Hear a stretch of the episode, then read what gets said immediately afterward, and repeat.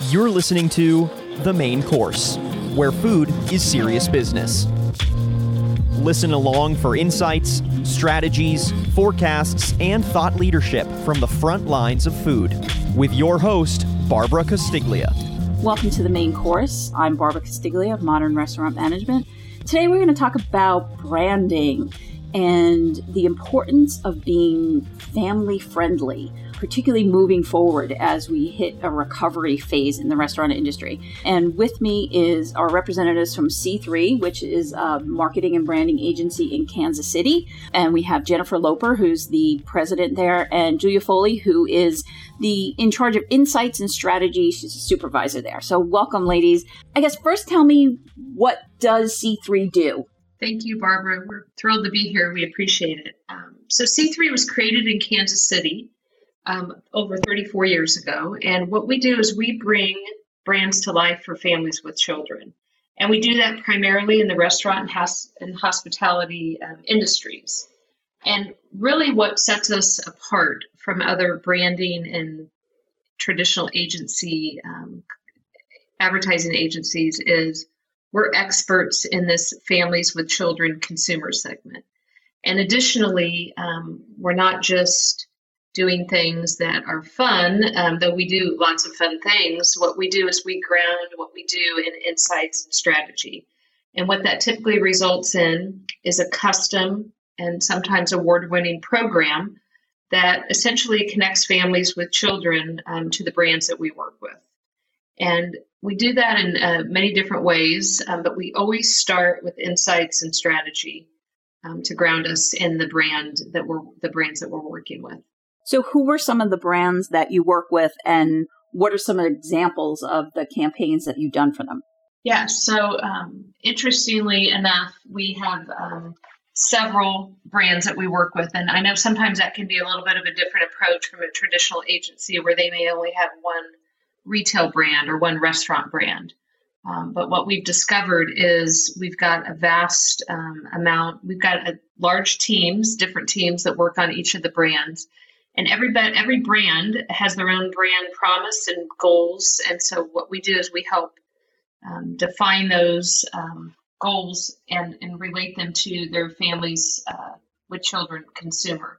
So i will start by letting you know um, we are a company that has a lot of longevity with our clients. So i think it's important to state this. And we're midwestern so we don't do a good job of bragging about ourselves or talking about all the great things that we do because we um, like being in Kansas City, like I said earlier, um, we just kind of do the work that needs to be done, and we, we we're not comfortable talking about ourselves. But uh, most of our clients we've worked with um, for ten or more years. So our largest client is Sonic Drive-In, and we have worked with Sonic for 34 years. They were our first client; they're our most tenured client. Um, and so what we've done with Sonic, um, which has been just a lovely partnership and so much history. We could have an entire podcast just on the history of um, C3 and Sonic. Is creating, um, helping them create the Wacky Pack. So that is the child's uh, meal, and we created the Wacky Pack in tandem with an individual who at the time um, worked for Sonic Drive-ins, and then she eventually worked for C3. Her name is Cherie Hasty. Um, she has since passed away, but Cherie was just she she was the person who within Sonic came up with the idea, and we work with Cherie, and her name is spelled C H E R I E, and one of our um, Sonic brand treasures is Cherry. So there's a there's a little bit of a connection there. Um, so we've it's been interesting with Sonic. We've grown with them, as you can imagine, partnering with them for 34 years, and they've done a variety. Um, of programs. And for a while, and I'm not sure how familiar you or your audience um, is with with uh, the Sonic offering, but their food is very much a part of who they are as a brand. So for many years, we focused on the brand treasures of the tater tot, and we had a whole series of tots that we did, and we have them in the Wacky Pack. And, but then as consumers evolved and as the brand evolved and we worked with the brand to understand what that consumer really desired um, we actually now do an all um, we do a program that has that we link to licenses. And what's unique about what we do is we will partner with the Nickelodeon as an example with Sonic, but we will make a custom product for Sonic. It won't be a off the shelf SpongeBob as an example. So even though it's Nickelodeon and even though it's, for example, SpongeBob, we make a unique Sonic experience with SpongeBob. Um, so that that's been some of our greatest work, um, and it's it's just fun to see how much pleasure that experience has brought to so many consumers over 34 years. And can you just name some of your other uh, brands that you work with? Yes, absolutely. Um, so we work with Raising Cane's, and Raising Cane's is a chicken fingers concept, which is not. Um, it's still more of a regional brand, but it, boy, it sure has the impact of a national brand. They're just not in, in terms of real estate. They're not um, everywhere yet. Um, but we have a much different approach um, with Raising Cane's, which is interesting they have five pillars that represent their brand, and that is something that they communicate out to, um, to, on their website. It's it's what they're known for, and we've been able to take those brand pillars and create a kids program that leans into each one of them. So our program for them focuses on, as an example, pet welfare is one of their brand pillars. So one of our kids' programs will be focused on pet welfare, but we do it in a way that it makes sense for kids. Uh, we don't want to talk about you know the bad side of pet welfare that can be a little bit you know of a mature conversation as it relates to the number of pets and that they're not cared for. So it's it's very important that we can communicate that message in a way by learning about the consumer and knowing what the what the brand essence is in a way that is entertaining and fun and brings kids in at their at their level and at the appropriate uh, in the appropriate way. Something that we do for raising canes that's a little bit different is every year at the holiday time we create a plush puppy. So Cane is their icon, their one of their brand treasures, and he is a dog. He is a Labrador. And we're on Cane 3, I believe, because Todd Graves has owned the company and Cane has been a part of that brand for over 26 years. So, um, there's been a few canes, but we are on cane 3. And so, what we do is we create a cane plush puppy. And typically, um, we partner with a license and we offer that plush puppy like I said, during the holiday season, and net proceeds go to benefit pet welfare. And even though it's a plush puppy, it's not a quote unquote kids program. Um, you would be surprised, or maybe you wouldn't be surprised, how many adults um, love that program. And we get we get little messages through the brand about all the plush puppy collections and how adults are so happy to, to see that offering. Um, but it's a nice way for us to lean into the brand's philanthropy with a brand treasure that also is a way to connect not just with kids and families, but with all their consumers. Um, and we've we've done we've partnered with them on that program for over 10 years now. So again, just a little bit of a, a, sh- a, a shift or nuance from the quote unquote normal kids program. Um, we also work with casual dining clients. So we work with Chili's as an example. And what a consumer is looking for in a casual dining experience is very different than what they are seeking in a fast food or a QSR experience. And it's interesting to know that um, we believe, and, and, we've worked with Brinker again, um, we work with clients for a very long time to build that relationship and to know who they are we've worked with Brinker for over 15 years. And there's a different goal with entertaining and connecting with families in a casual dining atmosphere versus a QSR.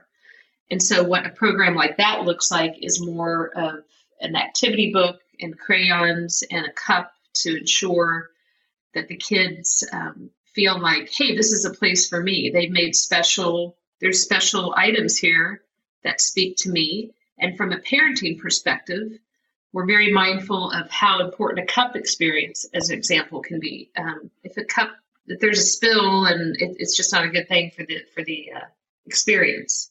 Um, so those are a few of our clients. And Julie, do you want to add? Yeah, I was just going to add that you know, just like Jennifer said, our business model is all about connecting and really understanding each, each of our clients' brands and then bring that to life for kids.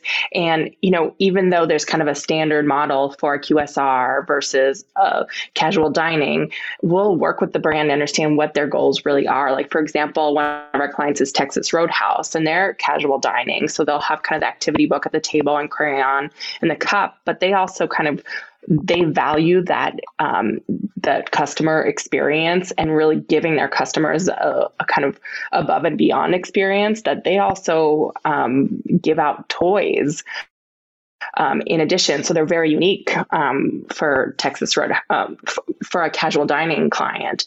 And and so it's um, and really we worked with them to understand okay so if your goal is to have this above and beyond experience why not do something that none of your peers do?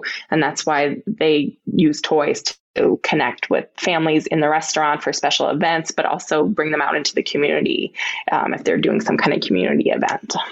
So one of the things that struck me while i was looking at your website was that you refer to yourselves as a brand activation agency um, so, what does that brand activation mean?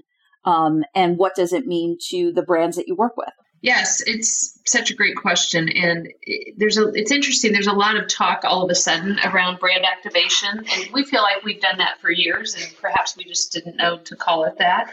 but what we do for our clients is create this opportunity for an emotional connection with the brand. And that's typically through that entertainment experience. And it can look different. It can be all different types of things. It can be a toy, it can be an activity book, it can be um, a thought starter, it can be a little um, kind of would you rather card deck that perhaps asks questions that if you're sitting at Texas Roadhouse or Chili's, you can ask your parents, "Hey, what was your favorite food when when you were when you were young?" So it enables this enables a brand to, to just interact directly with the consumer and with the intention of building that brand loyalty and and really that community um, and to create this experience that lasts beyond just that time in the restaurant or that time in the car or that time at home. Yeah and just to add to that you know the the, idea of customer experience is just really a, a trendy topic and really important to brands these days. And we kind of we we agree with that, and we focus specifically on that family experience part of the customer experience. And um, when you think of uh, kids, sometimes brands will, will say, well, that's just a small part of our business. That's not a big deal. But we remind our brands and, and potential clients that families are so much more than that. You know, we we dig into data from NPD that shows that 28% of all restaurant traffic is from families uh, with kids under 13. So even though, you know, kids, the kids meal itself might just be a one percentage of sales, knowing that more than a quarter, you know, even up to a third of business is from those families and giving them that great experience that, like Jennifer said, creates that emotional connection. That's what it, what's going to keep them coming back. So, you know, at the end of the day, our goal is to help our, our clients um, gain customers and have return customers. And we really feel like that emotional connection is so important to do that. So, how did the pandemic affect what you do? It's interesting. It obviously impacted our clients greatly, being mm-hmm. in the restaurant industry, and we um, we really just took the journey with them. To be quite candid, and if anybody says to me, "Oh gosh, I knew exactly what to do at the moment that that happened," I'm I honestly think they're either a mystic or they have a, a crystal ball that nobody else had access to. And I believe it was the first time um, that I can remember where we would talk with clients and they were saying to us as much as we were saying to them, we're not sure what to do, but we, we're, we're going to figure it out together. So we did some very practical things. And I'll use Sonic again as an example. So something that we were able to provide to them, which seemed very simple for us based on what we do. We have a company filled with illustrators and creative directors and designers and industrial engineers. And so, what we talked with them about was how can we help create an experience at home if a family is not able to get to the drive through or that's not something they're going to do right away. So we created simple activity sheets with the characters and the brand treasures of Sonic. And our illustrators did these just fun and beautiful and just great, know, what I would say is a simple activity sheet. And we created, um, of course, because we are a branding agency and that's a very very much the essence of what we do. It was based on obviously the Sonic brand, but what was currently in the market for the kids program at that time. And parents were able to download at home these activity sheets and the feedback that Sonic got from consumers around that simple act, what we felt like was a simple act, was very positive and overwhelming. So that's a very concrete example of how we were able to help our clients. And I think it's interesting too in terms of connecting with them. And we had, of course, with any client, you have a typically a weekly status um, meeting with them or an update. And we did those, like most companies, via Zoom. And we start to started to see the humanity in all of us. And I'm sure you've had experience experiences like this, Barbara, just in what you do. I know in, internally as a C3, we've had that, but um, I know what Julia's, you know, dog looks like, and she knows my son has a room that's filled with trains, and we started to see the humanity in each other in a way that I think before that that we didn't, um, and we just gave each other grace, and so we all were on the journey together. Um, we and, and we all figured it out, and then of course we did what we could to help our clients achieve the goals that they had during that time, um, whether it was at a QSR, whether it was to go. All of a sudden, we have clients that work in the CDR space that say, I need to become an expert in, in to go. And we said, gosh, what a great opportunity to bring the kids' experience home. And they said, oh my gosh, we never even thought of that. And we said, just use what you have now. Literally put your activity book, and your crayon and your cup in the to go bag. And we had some clients embrace that and they did it and they said, My goodness, we've gotten such positive feedback from something that seems so simple. But consumers were really yearning for that as much to in restaurant experience as they could get, even though they were home. And I'll uh, add one more thing that uh, you know that really affected us during the pandemic and continues to affect us is you know supply chain, which is something that you know timelines have just gotten really stretched and. Our team here has been so good about looking ahead and tracking that um, on a regular basis, weekly, if not daily basis, and saying, okay, because of these massive changes going on in supply chain, we're going to have to come up a backup for come up with a backup plan for our client um, because we don't want any gaps for um, those kids coming to visit our clients and expecting that kind of fun little extra. So when we were able to see like the, these supply chain issues are going to cause a two week delay in getting um, the premiums to stores, we need to come up with a backup plan and create something domestically that can be done really quick. And the team has just been so amazing and nimble at be able to handle that and be completely transparent with our clients too. Um, and letting them them know um, what what to expect and um, and all, all the barriers we're facing, but still we're able to deliver. So I'm really proud of our team for being able to do that. So one of the things you also did was um, do a survey about guest expectations post COVID. Um, so what were some of the questions that you asked, and why did you feel it was so important to start that conversation now? Yeah, absolutely. So um, we've actually been doing surveys kind of throughout the year because we really felt it was important to keep talking to parents during this time, um, what they're feeling, what they're expecting. And our um, most recent one was from early April, kind of just as things were starting to loosen up a little bit, more people getting vaccinated, cases going down. So it was really, it felt like a real inflection point at that time to say, okay, so it feels like things are changing It feels like the next few months are going to be maybe a return to normal. So we really wanted to understand from the parents' perspective um, what what their kind of restaurant expectations and game plans were. So we did a survey of about 500 parents, all of and they all had kids ages three to 12. So really in that family sweet spot and we just asked them, you know, when are you planning to take your kids to restaurants again? And we asked them about what their expectations are when they're there. And, you know, we were speaking specifically of going indoors at restaurants because we know off premise has been through the roof and, and people have been doing outdoor dining, but that big barrier was really going indoors. So trying to understand, okay, so what, what do you expect when you take your family there? And, and how are you feeling about it? Um, and and it was really great to get some of those insights from from parents directly so what were some of these results? You know what are families expecting and what are they concerned about? Yeah absolutely. So first of all parents were ready or many many are ready to take their kids back to restaurants.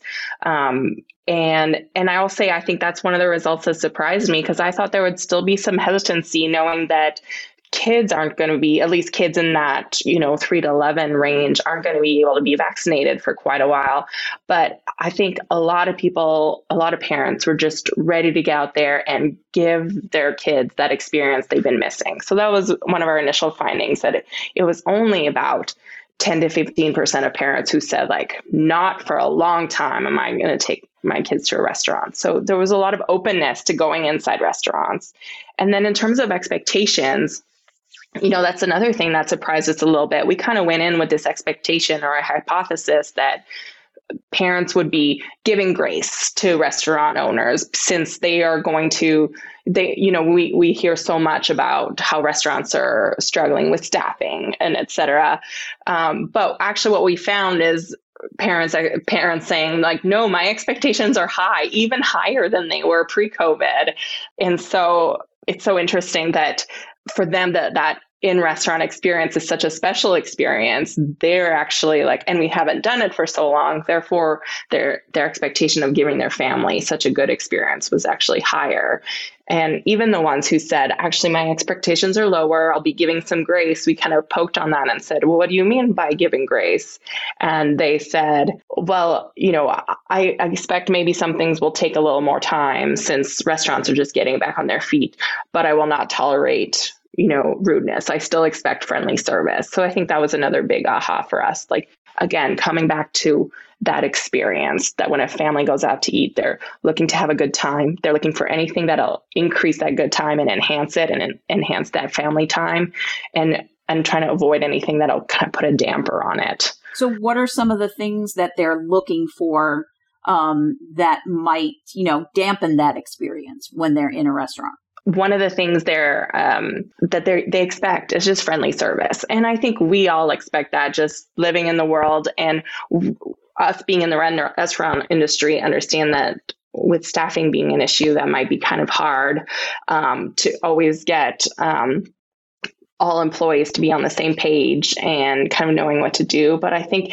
just coaching um, coaching employees that you know empathy and friendly service will go such a long way um, for these parents. I mean i think that's true universally for sure. And then the other concern we still saw from parents is that the number one thing they still expect from these restaurants is that kind of cleanliness and sanitation procedure. So that's not going away yet. Um, so that's still the number one thing. And then um, and then uh, when we ask them about how they're going to make their decision about kind of which restaurants to go to, the number one thing, like I was saying, was that kind of they trust their cleanliness and sanitation procedures. But the number two thing was that they be kid friendly, as in they're welcoming to kids and they have little things that entertain the kids and add to the kids' experience. So, speaking with families, um, you know, specifically, that's what they're looking for. And it's been so great, uh, Barbara, and for you and, and your listeners that we we wanted to have this. We wanted to do this survey, so we were prepared, and and obviously not just prepared, but we're able to guide our clients um, because it's as as you and, and many folks in the restaurant industry, we're in restaurants a lot, mm-hmm. and so we're in restaurants, uh, our clients' restaurants, our, our clients' competitors' restaurants, and you know, anecdotally, we started to see some things, and we were probably going into restaurants prior to uh, the quote unquote normal population, just because of the industry that we're in, where this um, opportunity to kind of go back to the basics and remember the importance of the little things was starting to present itself. And so perhaps that was, and I can't recall because these things just sometimes happen in a conversation, that perhaps was the genesis of us doing the survey. But it's um, what we what we want to bring to our clients always is value and information. And so this is something that we felt would be valuable to all of our clients. There's different expectations depending on if you are QSR or fast casual or um, CDR, but this idea that um, parents don't want to have brands um, not invest in them. They don't want that to be the area where they cut back. Was really, I, I would say, a headline as it related to what we heard. And I understand when there are supply chain challenges and just financial challenges, we, we understand operators need to, and, and it's very important to take a look at where you can cut back. And what we heard loud and clear from consumers was don't make this one of those spots where you where you cut back, where we come in and there isn't an activity book. There isn't this kind of normal expectation that we have.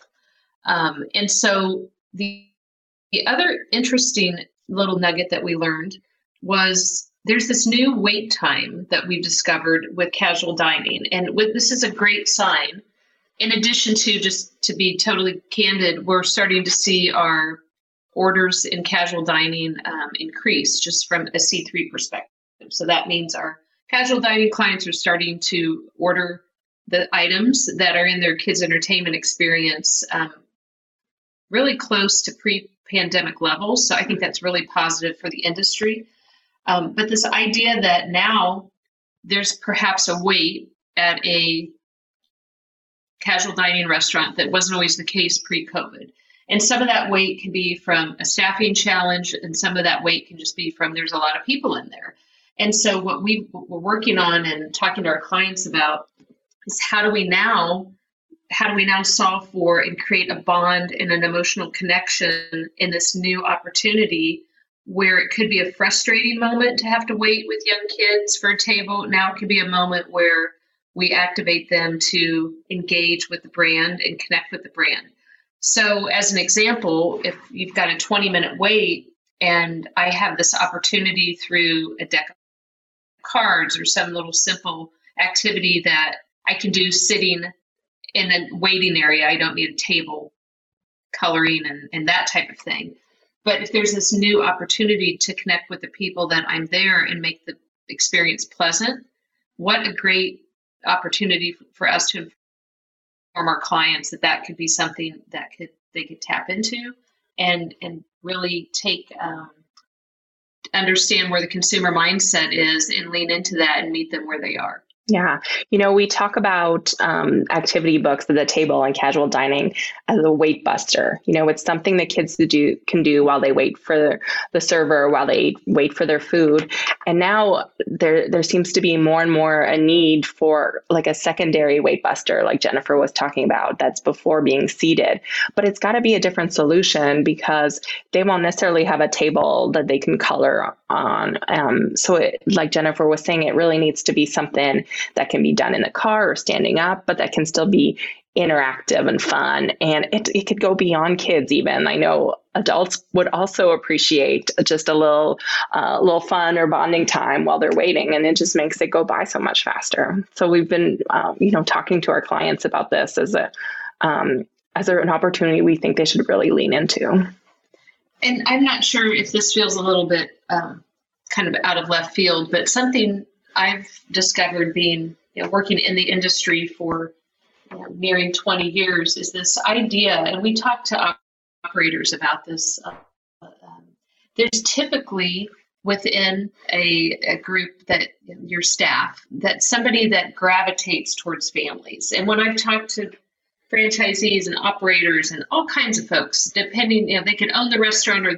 just have worked in a restaurant. They're like, you're right. There's always like that one person who tends to be the one who really likes the family interaction.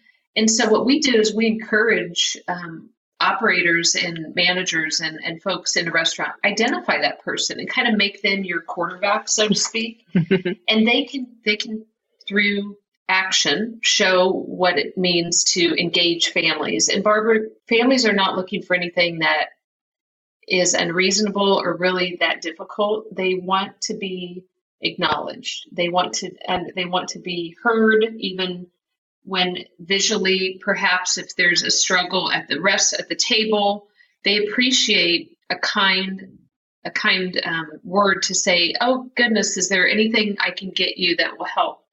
Um, practical, basic things we've heard parents say. We want to make sure that when we sit down, we have extra napkins, that the table isn't sticky, that if we could have a booth versus perhaps a four top, we'd, pre- we'd prefer a booth so we could kind of trap our child in, in the booth. I mean, these are things we hear from parents. And my point in all of that is none of that is different in the pandemic. And, and parents aren't expecting anything different when when they come back into restaurants. So you know we've kind of hit on this, um, but maybe we didn't cover everything. So what are some things that you think restaurant owners should take away from the survey? See what what didn't we cover already? you know, I think it's also just to, that that families are important you know they're they're a bigger piece of the business than sometimes you think and and check is higher when families come in with their kids. It's 81% higher when kids are present. So, really having a special focus on families um, is is just good for business. And then just to reiterate what Jennifer said, it's also this idea of a little bit can go a long way. It's um, you know, it's restaurants can be making these relatively small investments that really make an impact and make families feel like, okay, this brand gets me, they get my family, and they get my kids, and that makes them want to come back. Yeah, and to to um, reiterate a little bit of what Julia said, this idea of a little bit goes a long way is is such a simple statement, but it's but it's so true, and we've seen this not just um, during the pandemic. I, I believe believe it was really heightened. And I'll you go back to that Sonic example of that simple, just downloadable sheet that parents found so much value in, and it gave them a, a, just a respite in this time of, oh my goodness, I'm trying to figure out the Zoom and the, the class schedule, and my kid just wants to color Cherie and and Doug and and all of the the characters. It just brought them a little bit of joy and what we talk to our clients about and potential clients is sometimes I believe, um, and we work with marketing and we also work with supply chain because we do, for the most part, um, provide a physical product. So we do have supply chain as a part of um, our key contacts. But it's interesting that a small investment can go such a long way. And I will use just our, just a very basic example for an, a kid's activity book and a cup and a crayon, it's a very co- low cost of entry. It could be, it's less than 20 cents per kid. And the beauty of an activity book is that it can be such a workhorse. And it's a workhorse as it relates to where a child is in their development. Are they a reader? Are they not a reader? We know from doing research with parents for 30 years there are some evergreen things. And if you have kids or your audience has kids, um, or grandkids, or you, you, know, we've all been a kid. That's the beauty of, of too the segment that we work with. I mean, we've all been kids. There are some evergreen things that kids always enjoy, and so just to be a little bit tactical, but to give you some practical examples of what that looks like, tic tac toe is a huge. It's it's something that we've heard for decades. We like tic tac toe on on an activity book, and what we what we love is that our designers and illustrators are trained to understand where kids are at different developmental levels. So we can have an activity book that can literally be a an 11 by 17 piece of paper folded in half that costs about three cents and that has this incredible design and thoughtfulness put into it. And it can entertain a child who can't read, it can entertain a child who can read, it can be a source of connection with an adult, either the child's parents or grandparents. And so, in this simple piece of paper that's been thoughtfully designed, it can change the world. And I mean, that may sound a little bit corny and, and it may sound a little bit like, um, yeah, we're, we, we think it's much more important than it really is, but that, that ability to have that connection and, and that opportunity to come together as a family in that moment is just what keeps all of us going and, and quite honestly why I wake up every morning because it's it's a small thing that can have such a great impact. Um, and kids remember that. We we did a survey. This was years ago, and it was around what do you remember as a kid when you would go to restaurants? And the things that people remember, little things, and you, Barbara, you probably have those in your own personal experience. I have them, and we asked mm-hmm. colleagues here. We have a colleague that remembers a glass set, like um, I believe it was from a fast food restaurant. He's from the South, and he's like, "Oh my goodness, every time my mom pulled that glass out, you know, we it was always so special. So these small things can make big impact and create a lifelong connection. So it kind of leads into uh, something else that that you were discussing about, you know, how um, how has the evolution of kids entertainment moved more toward uh, from being just kids focused to family entertainment, and how is how do restaurants respond to that? Yeah, I love this question, and I probably have a point of view that's a little bit more um, that's that, that that's going to be different than Julia's because she has some definite um, you know facts and quotes that that, I, that parents have told us. So it depends a lot what we've discovered on the concept itself. So whether it's a QSR, CDR, a casual dining, or a, a uh, fast casual, pardon me, it can also depend on kind of the situation, so to speak. So here's what we do know is that when we talk to parents about, as an example, an, a, a, premium in a meal bag, there is this, and, and this has been repeated for years, and, and we've asked the same question for decades. What's the most important thing and it's always food and fun. Like mm-hmm. they're always right next to each other. Mm-hmm. So this idea of a child having a toy in a quote unquote toy in a bag is very appealing. And it doesn't mean that's just the experience for the child, though they're interacting with the toy, but the experience brings the parent in in a way that they're happy and satisfied that their child is so delighted and happy and satisfied. And I, I don't know if you want to speak a little bit more to that particular example. Yeah, well, what I would say is we see a lot of interest for family based activities, but there's that need for something that a kid can do on their own. That's not going to go away either, um, especially if parents are trying to kind of have a conversation especially if they're having a drink maybe they're that's more appropriate to have some kind of kid focused activities. But as we're talking more and more about off premise solutions like what's a fun thing that can be put into a to go bag that a family takes home? Maybe that's a place where there's more room for a family interaction or a little game or you know kind of family game night or a little card game something that kind of makes that um, out of restaurant experience really brings up the that kind of family bonding moment. Um, and then as Jennifer was saying, there's there's also solutions that can do both. You know that um, that, that can feed the like this is something for a kid to do independently and have fun at um, but then there's also room to have conversation starters that really um, ups the fun for the whole family. Um, so it's very situation dependent. Yeah i mean i think you're hitting on something there you know where um, you know how how restaurants can you know create memorable mm-hmm. experiences whether the guests are dining in with them or takeout or even delivery um, so finding these different solutions um, that meet those needs. Absolutely. Yes. Yeah, yes. exactly. And one little nugget that we've learned, and we've heard this prior to COVID, but, but I believe it's been a little bit more pronounced, is this idea of tangible play that is not digital. There is a time and a place for that. And we have heard from parents that it's okay to not have a digital option sometimes. Sometimes it makes sense and, and it's okay.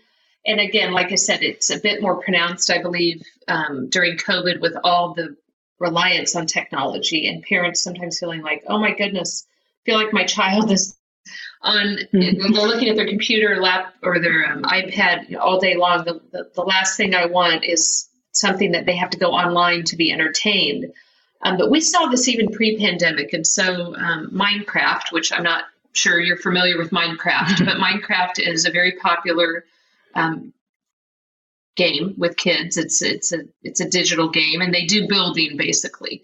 And so, what we learned in talking to parents about that type of play is parents would see their kids love Minecraft and want to do Minecraft, but then they would also create this Minecraft outside in their backyard. Mm-hmm. And so they would, and we saw this with the retail um, part of Minecraft too, where they, and I won't say the right if I had my boys here, I would be corrected, but I don't. I won't say the right things. But they have like picks and and shovels and, and that, that type of thing. So the retail side of Minecraft was making those physical items. But then parents were seeing, hey, there's this opportunity that my kids are taking this digital game, but they're going outside and creating this Minecraft arena and using their imagination. And perhaps they have one of these you know, physical picks or shovels that they bought at Target. Um, so I say that because years ago we heard oh my gosh digital and kids and digital and it's it's the way to connect to be relevant with kids it's not that you don't do that but there is it's it's not a one size fits all um, approach and, and kids still like a physical non-digital experience um, in playing and mm-hmm. and they and, and we had a and i'm going to kind of go into the yeah well i was going to say we have data from youthbeat which yes. is one of the you know research companies we partner with and they do they survey kids throughout the year and consistently throughout the years they've asked you know what makes for a good uh, kids premium or kids giveaway at restaurants and something that is fun to play with is the number one thing consistently or in other surveys uh, is a toy is something that's come up. So you know, sometimes as adults we get a little cynical, like like oh, it's just a little throwaway thing, and yet it's really exciting for kids to open that bag or and and see what's in there and have that little surprise and really you know play with it for a few days. It becomes the little favorite thing for a few days and that makes a, a big impact so, you know, we're, we're talking about, you know, restaurant recovery and this pent up demand um, for in in premise dining. Um, but why do you feel that off premise will remain a key factor for families? Um, is it is it all that still convenience is is playing a factor and playing a role in that? I think it is, and you know, even before the pandemic, 69% of family visits to QSRs was for off premise dining, and most of that was drive through. And that data is from NPD. So this is pre pandemic, a majority of visits were to the drive through. And then during the pandemic, families have gotten to experience that with all types of restaurants. They they you know delivery and curbside became habits for people for casual dining and family dining as well. And now that they've had a taste of this kind of ultimate convenience, I, I don't think they're going to let that go. So that doesn't mean they're never going to go inside restaurants, but they also know how easy and seamless it can be to get that off premise, um, not just at QSRs, but at all types of restaurants. Um, so, and, you know, even before the pandemic, off premise is identified as a growth area. So this just like took it to the next level. So we're we're not going to see that go away and we know how busy families are and they're going to start getting busier and busier as things kind of get back to normal and they're going to rely on that um, those off premise solutions.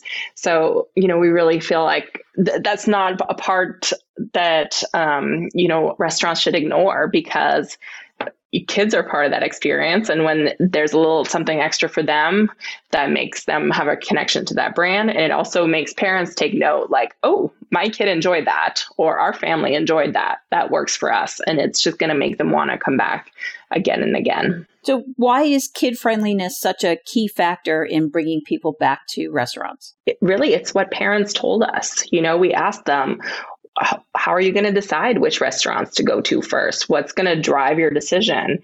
And safe, safety and sanitation was the number one thing. But the very next thing they said was kid friendliness. And I think it's, um, it's almost obvious. Like, of course, they want to take their kids somewhere kid friendly.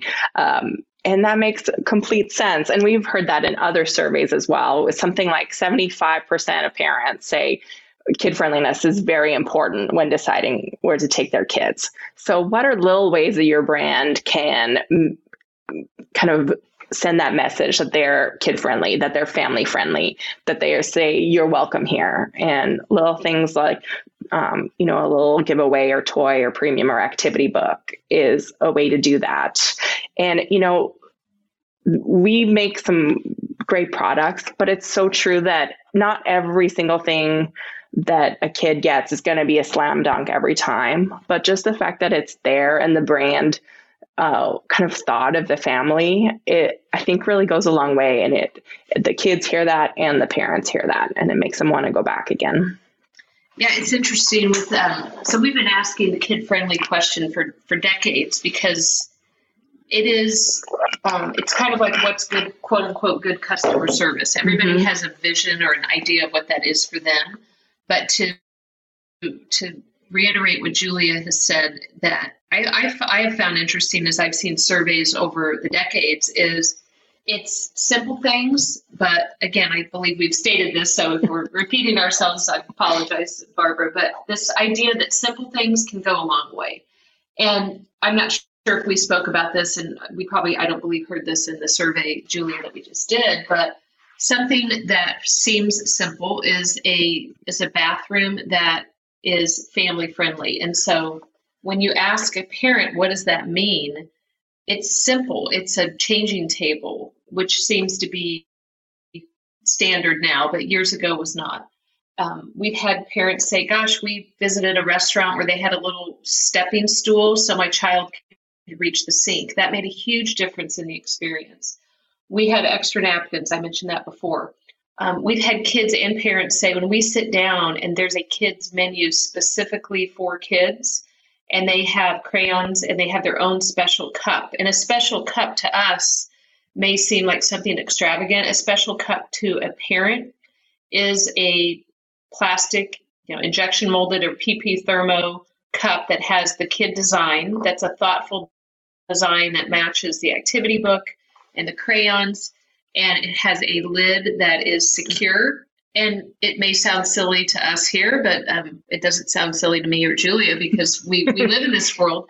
But a bendy straw. We've had parents tell us over the years how important and a bendy straw is simply a straw that bends and how important that is for the experience that their family has at a restaurant um, so, big picture or broadly, what those things say is this is a place for my family and me.